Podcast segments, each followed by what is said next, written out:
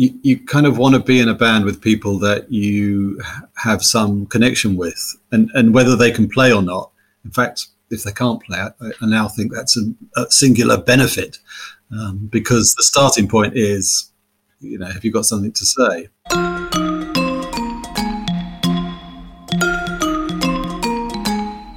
Hi, this is Lol Tolhurst, co founder of The Cure. This is Budgie, co founder of The Creatures, drummer with The Slits, and Siouxsie and the Banshees. Welcome to Curious Creatures. Life after punk. You may think you know the territory, but we drew the map.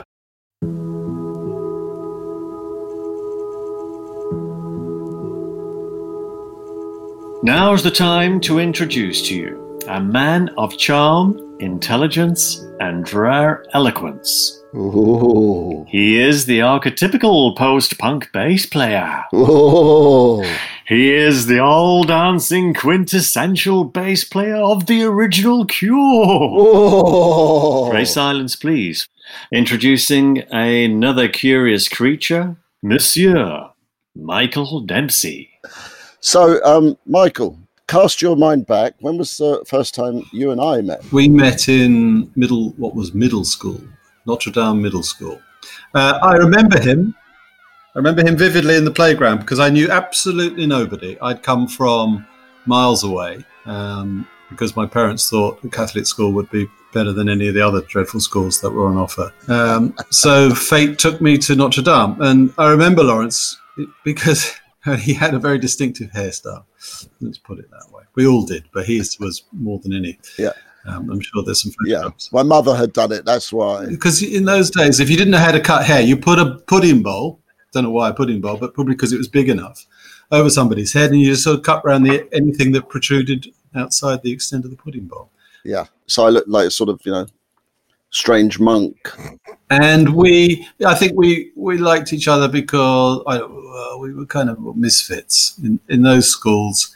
If you weren't mainstream, studious, or a thug, then you sort of were in between with no fixed abode, really. And I think probably Lawrence wasn't a thug, despite the fact he tried to push that reputation in later years.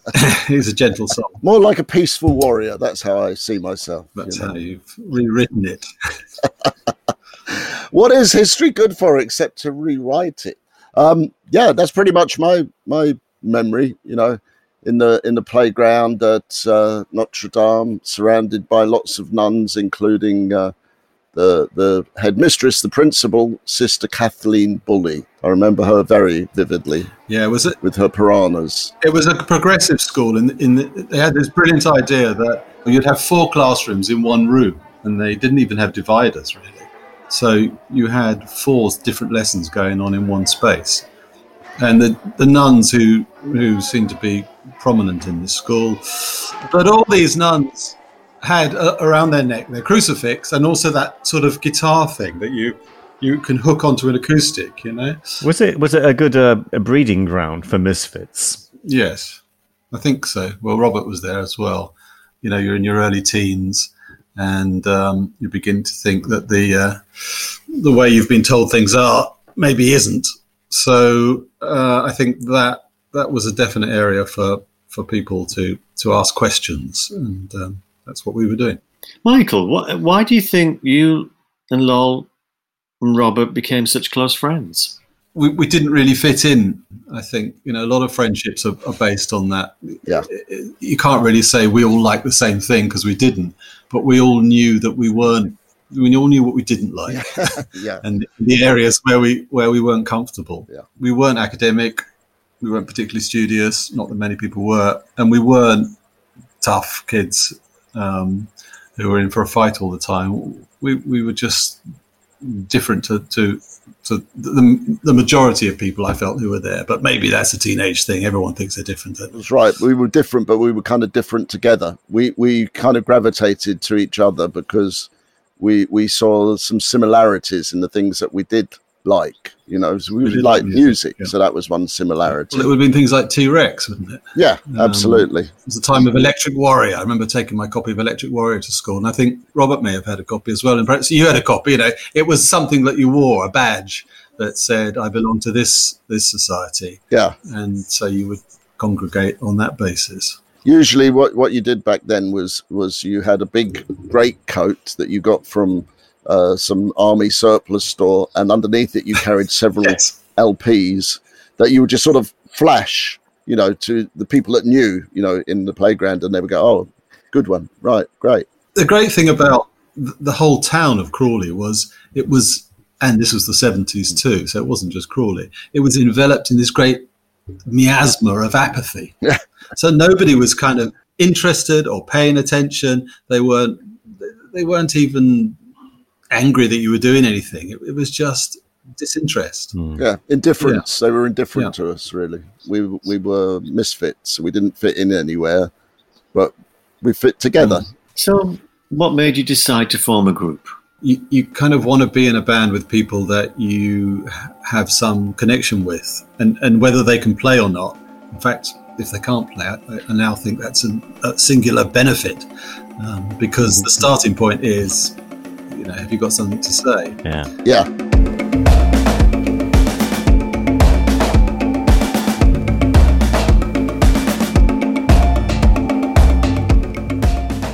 I remember sitting on Three Bridges Station saying to Lawrence, you should join the band, Yeah. but you need to buy a drum kit. So we'll go to Keyboard Harmony in Redhill and uh, we'll fix it with a drum kit. Yeah. He said to me, Yeah, but the point is exams. You know, I've got these exams coming. I said, Well, you can do those as well. He was Yeah. he was a bit more serious than I was when it came to academia. He wanted to get his chemistry A level. I'm glad that you did say it to me. Otherwise, we wouldn't be sitting here today talking about this. Yeah, sorry about that. No. You're probably still regretting that now. Was there a little point when you took it away from the school and started to do it, you know, try to find an, a way? I think that would have been in Robert's parents' house, wouldn't it? Um, Yeah, but I don't I don't remember it as being that's summer. uh, just one moment. I remember it being continuous. You know, we, we were there a lot. uh, We outstayed our welcome. Well, they they had uh, the, the room that we we sort of took over and practiced in. They, they were going to ha- make this room for their parties and family get-togethers. But one summer they they went away on the on a on a holiday on a vacation, and we we just Robert just said come round, and we just stayed there for like two weeks, and that would have been that had been a time I remember everything really gelling together because all we did was just play, eat fish and chips, go down to the Fox Revived or whatever it was called down at Three Bridges, and then stagger back and play for another few hours. And That would have been 76, I think, yes, 1976. when it was particularly hot. Yeah. No, I, I slept naked under the Persian rug. I remember that. But Luckily, I don't. well, we had the Guru's record collection that we listened to a lot. I remember Robert's brother, the, the Guru. We, we sat outside on the patio, and it was ridiculously hot. And I had those horrid pair of pink loons you probably remember still with the tie-dyed shirt and you know tie-dyed shirt came off because it was summer you know so porcelain uh, porcelain skin and we would sit there with a little record player outside listening to all these uh, records that the guru had This sounds like an intense period of formative activity. Uh, this is the Cure's kind of 1976 outlier moment, correct? I'm not. I can't really remember anything other than it seemed like a good thing to do with your friends. It was just something you did and enjoyed. yeah and and the the kind of more we did it, we did it. We rehearsed quite a lot, but it was more of a social thing as well. Um, and I think we probably got together Yeah. two or three times a week um, for a long time. yeah at least at least three times a week for about three years It wasn't like anything happened from day one, but we just gradually developed.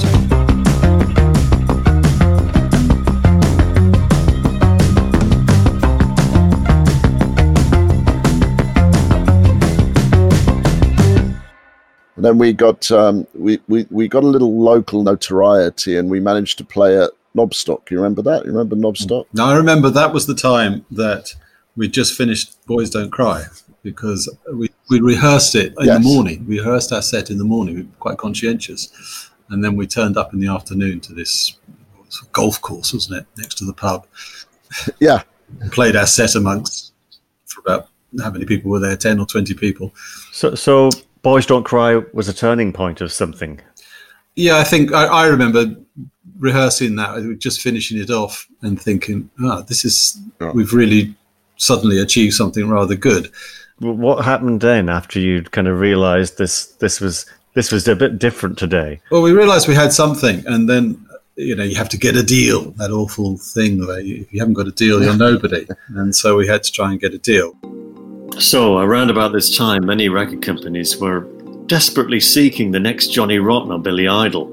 The Young Cure were courted by German pop label Hansa.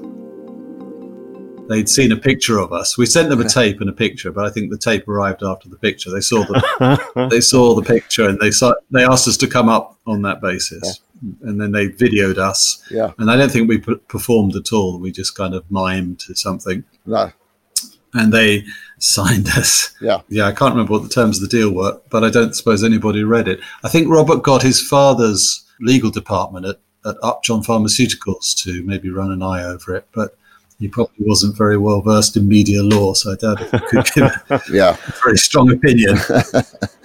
Yeah, as I recall, he he said something to the effect of, uh, "Yes, it's a contract," and that that was it. That was it.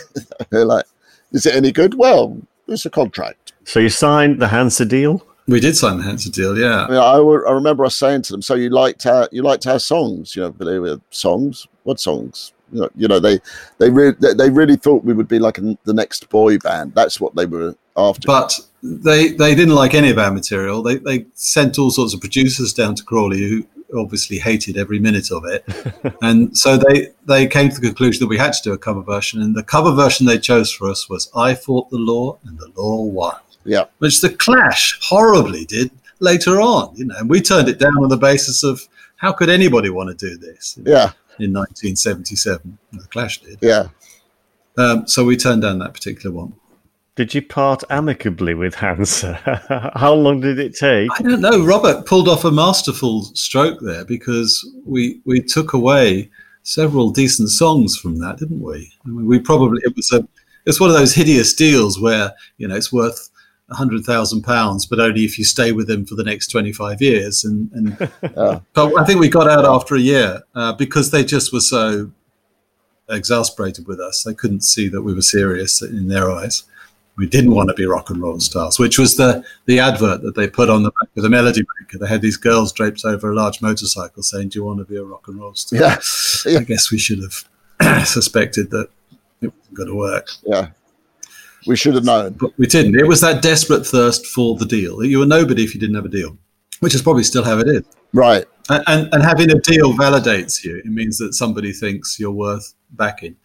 So you left Hansa with these, like, uh, I presume, nice studio recordings with various producers. Well, they weren't all that great, were they, Lawrence? And they weren't our choice of material. So I think very quickly we, we went and did another demo. That was when we went off to Chestnut Studios, wasn't it? Yeah.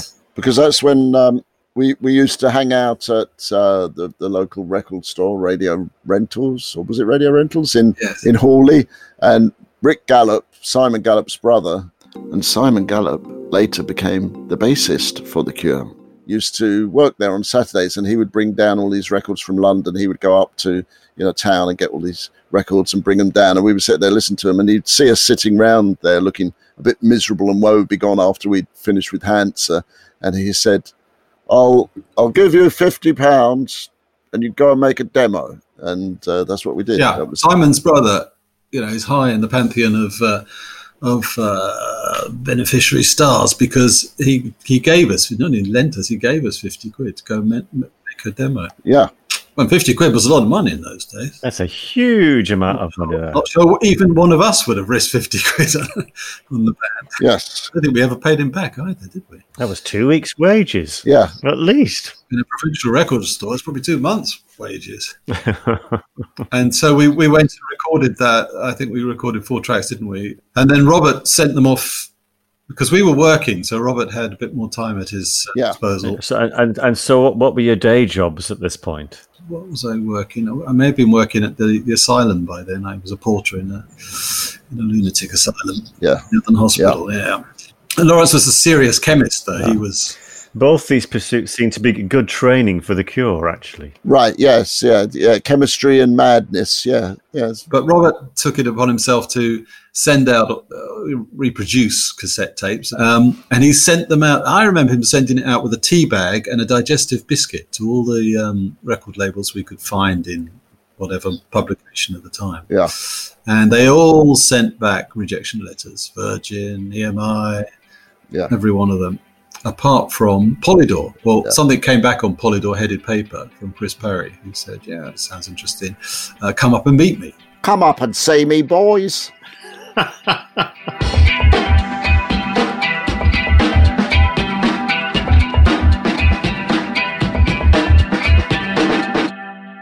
So we got very excited at that, and we drove up to London, and we got there and met him. And the only disappointment there was actually said, "Well, it's not Polydor. It's it's a it's a label that I'm going to form myself. It's Fiction Records. Uh, I'm leaving Polydor." So I think that was a moment of oh dear, is this not quite as good as we thought it was? But we kind of liked him. He, he he didn't take himself seriously like so many people seem to do. Uh, he was affable. He liked drinking beer at lunchtime. You know, what's not to like? That endeared him to you. Chris Parry was sort of the antithesis of the music business. Yes. So that kind of fit in with our way of looking at things as well. I suspect Chris did take himself seriously, but he just wasn't very good at projecting the image of someone taking themselves seriously. But I don't remember us being full of self-importance or or thinking that we were better than anyone else. It's we were just doing what we did. We I think we set ourselves these little goals. So we played the local pub, and then we, because there was nowhere else to play, we would hire village halls and make our own events. And then the next place to play was in London. So we had to find a, a way of doing that. Yeah, Parry was ins instrumental in that. We got our first um, show in London at the Windsor Castle, New Windsor Castle. the new Windsor Castle. Yeah. heaven knows what the old Windsor Castle was like, but yeah, it's a terrible old pub in the middle of nowhere in, in uh, the outskirts of London. But it was London. Mm. We played. Again, again, coming from the suburbs, that was a kind of badge of honour. We had a a label interest, and we'd played in London. But it must be some point when the ambition kicks in. There's a little bit of somebody's got to be driving somewhere. Yeah, Right. fairly obviously, Robert was the driving force, and, and obviously still is. But I think that was also kind of down to personalities as well, and and Hmm. uh, it wasn't you know we didn't have meetings or anything like that. I just don't think at that time it, it, it was a, a subject of debate as to what to do next. It it just always seemed an obvious Mm. next step, and once you'd achieve one thing, something else seemed to f- to follow that. Um, because gradually, I suppose you were getting attention, albeit in an cr- incredibly slow and minimal way. I think you're absolutely correct there, Michael. I think one of the reasons that we did succeed is bec- because we didn't just aim ourselves at success. That wasn't what was really important to us. What was important was to do the next thing and to live our life that way, it seemed to me. I, I think the point where I thought, oh, this might have a future was when Parry said to us, well, I, I want you to be, you know, you can go professional. So, you know, you could stop your jobs uh, and I'll pay a little money into the uh, bank account and you can pay, I think, how much was it? Do you remember, Michael?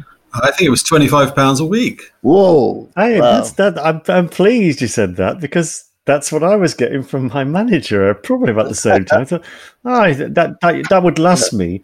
Uh, I used to walk back from the uh, the Barbican in London back to my rented place in Earl's Court, and it, ca- I was lucky if it you know if it lasted me that journey.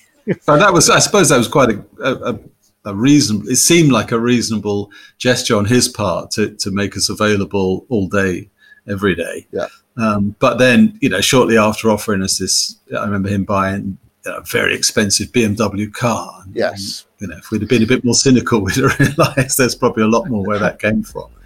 From that point to th- where I met you, you you, you gentlemen, Yeah. what was how long was that from where we just stopped?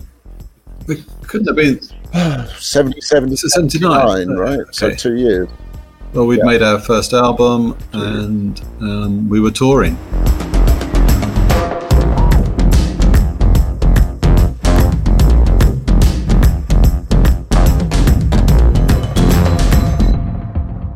These bands that we supported, there was Generation X, there was the Jam, even the Banshees to some degree, but I never felt like being back in middle school. I didn't really feel part of the that. I wasn't associated in that way with any of these people. There was very little camaraderie um, with, with, those bands, and we had what Joy Division supported us, and yeah.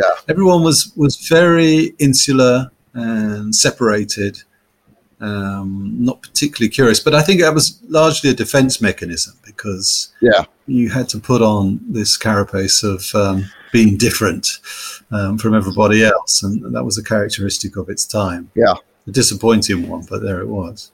But to a certain extent, we we were kind of isolated in the beginning anyway because we lived out mm. in the middle of the the sticks and you know we weren't a, a, central london band so we weren't going to go down to the pub and and rub shoulders with you know Joe Strummer or whatever. It wasn't it wasn't going to be like that. So we were like a self-contained unit, and I think Robert always kind of encouraged that anyway. Agreed. Which actually probably was its saving grace because we didn't copy a lot of things. We didn't jump on the next bandwagon that was coming along. So, guys, what was Cure music? I think though from middle school to today, you know, it's the Cure in, in terms of an ethos is still recognizable, not really like anybody else. Right. Um, and it's not in an intentional, we're different. It's just that we never really felt massively comfortable in anybody's company, or a deficiency than, than anything. But it's just the way it was. Um, yeah. You know, we weren't a rock band we weren't a punk band. No way were we a punk band. We weren't kind of a new wave band when that was the, the thing that you might be, or post wave, or whatever. We weren't really any of these things. And and I think yeah. for a long time that was actually perceived as a bit of a problem by by all sorts of people. Yeah. Because yeah. You know, if you didn't have a, yeah. a nice area to be categorized, then then there were plenty of others who did so they would take centre stage. Mm. But in the end, I think that worked hugely to Robert's advantage. And and you know he, he didn't he didn't plan it that way, but it was just you know again it's a very strong part of his character. He's he doesn't care. He doesn't care about what other people think. From day one, you know, he had a very certain um, view of himself, and and that right. you know allowed him not to be taken down these these false paths that a lot of other people go down. Mm. Yeah, it's true. But we have we have sidestepped when we met Budgie, so let's yes. let's move back to that. Yeah, a turning point in all our lives. yeah, the Banshees tour collapsed because those the guitar player and the drummer, whose names I'm afraid I can't remember. It's, um, yeah, they're, they're etched into my my memory indelibly. I'm afraid. Uh, Kenny Morris. Yes, that's it. And John John McKay. Thank you. Yeah. Um, and they just walked out for, for reasons that were never entirely made clear to us. In was that Aberdeen, Lawrence? Yes, it was Aberdeen. Aberdeen yeah. which was right at the beginning of the tour. I think we played one date when this was the second or the third. Yeah, yeah. We'd played in Belfast beforehand, and then we came over and played in Aberdeen. And after we'd played our set that night, we got the unfortunate news that half of the Banshees had just disappeared. Sioux and Severin went out on stage and announced to 2,000 very upset Scots people that they wouldn't be able to play that night. Yeah, and after that, we thought it was all over with the with the Banshees tour, didn't we? Yeah, we just. I remember we just went back to the hotel in Aberdeen and just got you know gloriously drunk and stuff because it's like okay, well that's it. That's you know that's the end of the tour. We're going home. Well, so I'm gonna I'm gonna get the story about Margaret Thatcher out a brief introduction to Margaret Thatcher, a divisive political figure, passionately loved and hated in equal measure. She was the first woman Prime Minister, first Prime Minister with a science degree, but she was no feminist. A friend of Ronald Reagan, she was Queen Bee, indifferent to the personal hardships of ordinary people. She treated us as drones. We had played in Belfast and we were coming over on the ferry. And when we got to Aberdeen, the hotel we were staying at was surrounded by police and stuff, and we didn't really know what was going on. Somebody said, "Oh, Margaret Thatcher and the Conservative Party are staying here tonight," and so they motioned for us to go to the back of this car park. And of course, we'd we'd been drinking as we were coming in, so you know, bladders were full. And I distinctly remember getting out and thinking, I'm I'm just going to have a pee here behind the hedge. and as I was peeing, there was these little red dots appearing beside me because the sharpshooters were on the roof of the hotel looking at who was this person. And I was like, oh my God, no, I'm not doing anything. I'm just having to pee. We got in the hotel and, you know, rock bands have the worst reputation about, you know, hotels and bars and trashing. Have to say without a shadow of a doubt, politicians ten times worse. They were sort of dragging these these politicians out with their bow ties and you know suits akimbo all night long, and we were just sort of quietly sipping our halves of bitter in the corner. You know. So I do remember that. Yeah, I think uh, some of that might be a little fanciful, Lawrence, but. Uh, The halves are bitter. The halves are bitter. You're, you're fine until you said the halves are bitter. Yes, you, way off track. Probably a large Jameson's, if I remember. Really, yeah. And then what happened? What happened the next morning? Do you remember? I think we must have gone home. No, we did. We went home because there was a discussion as to who the Banshees guitar player would be first of all, and it, and I think Robert, rather than the the whole thing just fall apart, he volunteered to to play the guitar. So then they they'd replaced fifty percent of what they'd lost, and they needed a drummer after that point. At which uh, at which moment, Budgie, you would have received that call. You see, I, my recollection was that. Let me see. I, I went down for my little audition, and then we were looking for guitarists because we had auditions.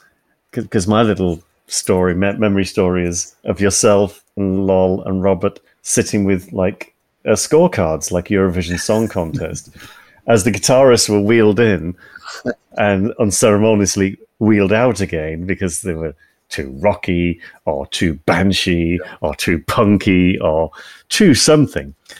And we ended up getting nowhere. We was getting nowhere. Um, so were you the drummer so at that point then? You'd been given I was I was sitting on the kit Right. And I was there on the other wall where you, the, there was the cure okay. sitting on the floor, cross-legged, and I don't know what happened after that because we hadn't got a guitarist, and to me it was a week, but obviously it's not a week; it was two months. Yeah, I suppose so. But they got they so they got you first. So Robert hadn't decided straight away that he was going to do it. He, he must have been well the, the last choice hmm. because everyone else had been rejected. I remember the first date with Robert playing because Robert had a lectern yes. from the, directly from the pulpit. So he, he asked for a lectern and he had all his scroll, all these sheets of A4 with scrawled notes. And, and then the thing, Siouxsie had a kind of fan, I had a fan blowing away. And the papers just wafted into a glorious kind of spread all about. So, but he didn't move them. He just kind of wandered over to the next song and played wherever the paper was. no concern. Do you remember those those shows with pleasure, Budgie? Wow, um, I stepped into a new world. Mm. I think I think I knew straight away this this wasn't going to be like a stroll in the park. Mm. This tour was still like a testing ground somehow. There was still a lot to be. I don't know. There was a lot of attitude around. It, it was a necessary kind of part of the time, wasn't it? the audience, they, they were kind of appreciative, but there was always a, a critical undercurrent as well. That was my recollection. Well, I remember Robert. Robert travelled with uh, with you guys for for a while in in yeah. the the nice Mick Murphy. Did he bus? Uh, yeah, and me and Michael drove, driving in the little car behind. You know, I remember. We came in the Austin Maxi. Yes, that's right. With the sound engineer. Yeah. How was that? So your school chum from middle school suddenly was in the star act, yeah. the, the, the, the, the big the big limo. And you were driving the Austin Austin Maxi. I mean, I don't think I don't think I don't remember us us being too troubled at the time. It just seemed like another we, we were very kind of unquestioning. It was just another okay. this is what happens next. Yeah, it's just another another thing on on our list of things that had to happen. You know, it was a logistical thing. That that was the way it was sold to us anyway. Of course. Again, stupidly, we didn't ask any questions at the time. Yeah. Or we didn't canvass for a larger tour bus that we could all go on. No. Oh dear. How, how naive we were. Oh well, if only we'd known then what we know now. Yeah.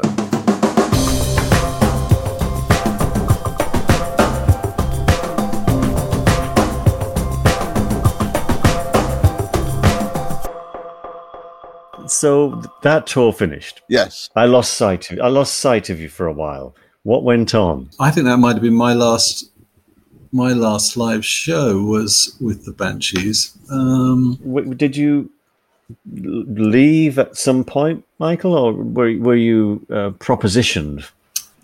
Again, you know, there was never a, a sensible um, meeting convened or anything like that. It just sort of nothing happened. Nothing happened. And then I and Robert Yeah. doesn't recall ringing me, but we had we had a long conversation on the phone, and he he was he was Right.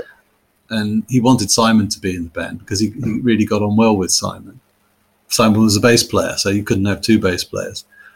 Uh, there was no hostility or anything like that. It was, uh, in fact, he said, "You know, I'm I'm not even interested in the name. You can have the name if you want." But also at the same time, for me, Parry had signed this band called the Associates. Head honcho of Fiction Records, Chris Parry, had another band that he was nurturing on his new label, The Associates from Scotland, Billy Mackenzie and Alan Rankine. So it wasn't like I didn't have anything to do, Right. and he'd already got me to play for them before the uh, before I left the Cure. So you'd already started, if you like, moonlighting. Yeah, That's a revelation to me, Michael. I didn't know you actually played with Billy before you left the band. I did, Ah, and I do remember okay. foolishly saying to Robert, "They're really, really good." I think they were really, really good. So, Michael, you started recording with uh, Mike Hedges, who did Yeah, the first Cure album, but you were working with the Associates at Playground Studios. yeah. We booked, we block booked the playground as soon as we got an advance. We just put, well, we bought an expensive car, and with what was left, we booked, block booked some. Um, Tell me about the expensive car. I want to we know. bought a beautiful old Mercedes, a '63 Mercedes convertible. Hmm. And I was the only one who could drive, so effectively it became my car. So yeah, I liked being in the associates. That was really something. Well, that was a big shift up from the Austin Maxi. We got a nice house in South Kensington, and, and suddenly, you know, life was very comfortable. Uh, a, a house for the for the for the band. Yep, we got a band house. Suddenly, the kid that you were the, the old gang had gone. They, you see, Yeah. they were very manipulative. Billy was a master manipulator, whereas you know, Robert was much had a much stronger work ethic, um, and he, he realised what had to be done in order to, to get somewhere. Billy was was more persuasive in other ways, and he was able to you know charm and, and cajole the record label into giving him what he wanted. Billy had that smile. He did. He had the beatific vision. Yeah, he was not. He was not somebody who um, had a good sense of economy, though, because as soon as the record company gave him any money, it got spent on all kinds of things, right? Exactly, and and and, and the Cure, we were we were in the black almost from day one, weren't we? We very quickly cleared any recording debt, so Yeah. so that gave Yeah. the Cure license to pretty much do what they want. You couldn't have a label say, "Well, you owe us half a million, so do Mm. what we say you should do." The Associates were exactly the opposite. You know, Yeah. Uh, they spent all their money very, very, very quickly on cashmere jumpers and.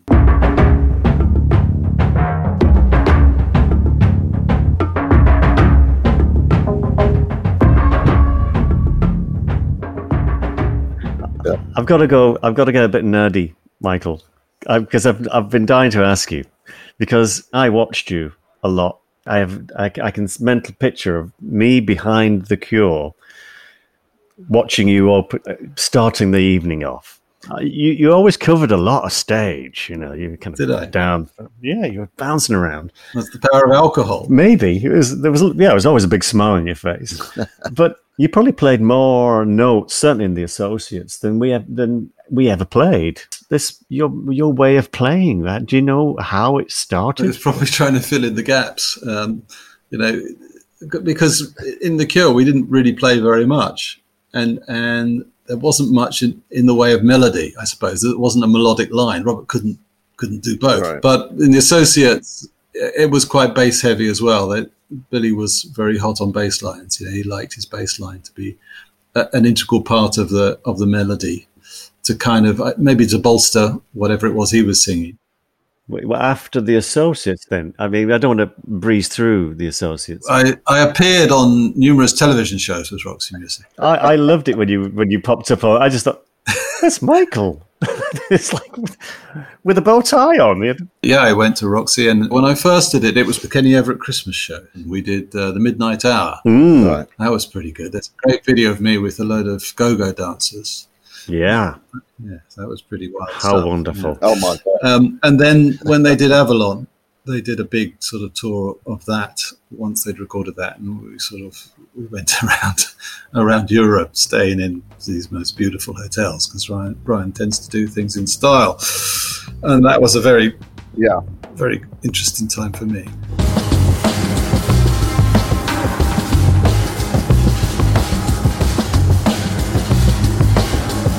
On that note, Michael, it's been a pleasure and uh, look forward to seeing you again soon. arrivederci. Be well, arrivederci. Arrivederci. And you.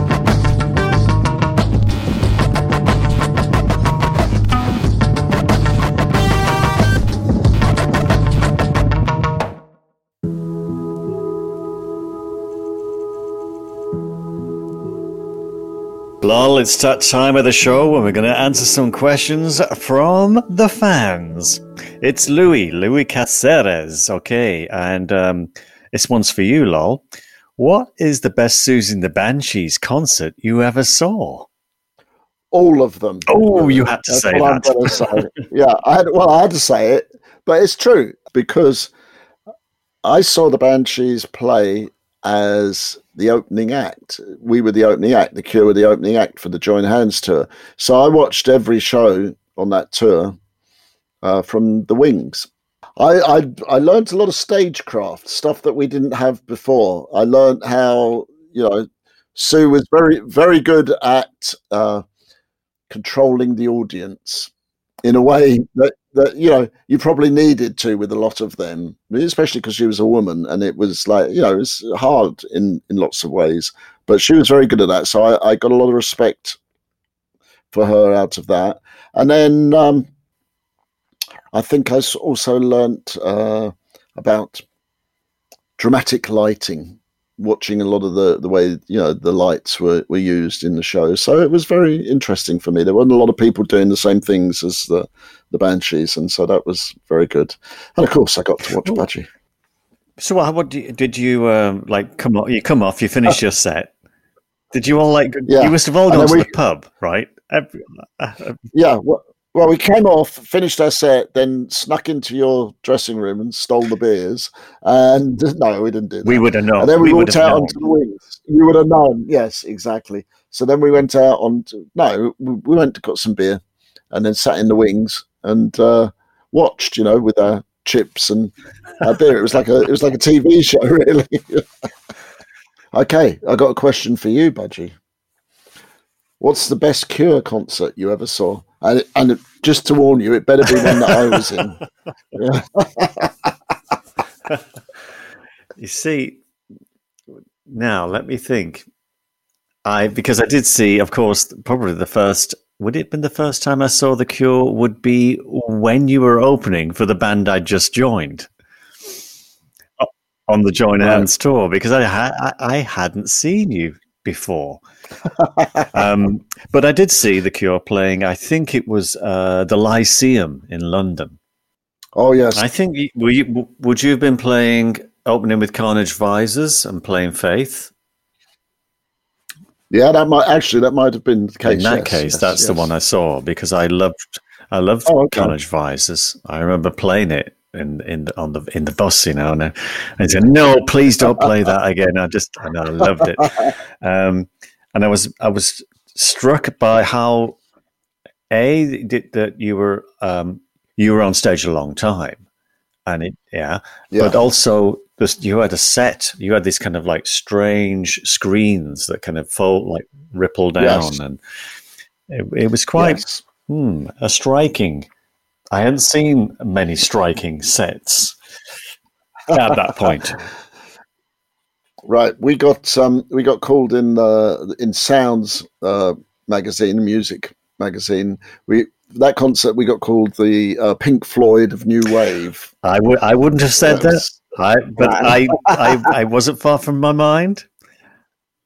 Yeah. In my youth, I saw Genesis at the Liverpool Empire, Peter Gabriel's Genesis, and um, they had a very similar kind of like squirrely bit, you know, down the back. But um, they Right. moved more than you did, you know. Right. Yeah, we didn't move at all. You, Yeah, you'd started so- the static production already at this point. Yeah, we, we were pretty much rooted to where we stood. Curious Creatures is created and presented by Lol Tolhurst and Budgie. Producer Joe Wong, Producer and audio designer Dan Didier. executive producer Mark Cates, Associate producer Sophie Spare. social media Margie Taylor, Art and logo design Justin Thomas Kay. music production Jacknife Lee. Curious Creatures is on the web, and you can access us at www.curiouscreaturespodcast.com. I love saying www.curiouscreaturespodcast.com. and you can reach us on Instagram, Facebook at Curious Creatures Official, Twitter at Cure Creatures. To find more of the best music podcasts, visit doubleelvis.com or follow at Double Elvis on Instagram and at Double Elvis FM on Twitter. Curious Creatures is a production of LXB LLC 2021.